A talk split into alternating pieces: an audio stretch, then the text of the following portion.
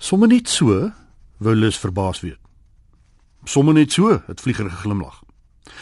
Aan die manier hoe Lis na hom kyk, kon Vlieger sien sy dink sy ouers is fantasties.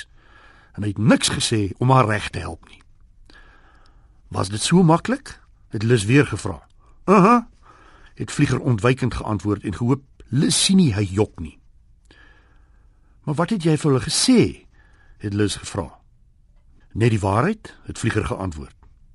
In sy agterkop het hy sy graad 2 sonnaskoolonderwyseres, mevrou Potgieter se stem gehoor. Ek wil een ding vir julle vandag sê wat julle nooit moet vergeet nie. Een leuen lê altyd na 'n ander. Vlieger het besef die ou suurpruim was reg. Dit was Woensdag na skool. Minder as 24 uur sedert hy vir sy ouers gelieg het en gesê het Lis se ma is Afrikaans. En nou lieg hy weer vir Lis deur te sê dit was maklik om sy ouers te oortuig. Hy het besef dat as hy nie pas op nie, hy homself in 'n hoek in gaan jok.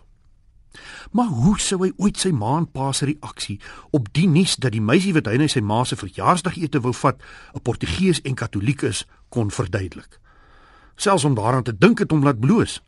amper 200 jaar na die Franse Revolusie het sy ma en pa nog steeds geglo hulle is beter as ander mense.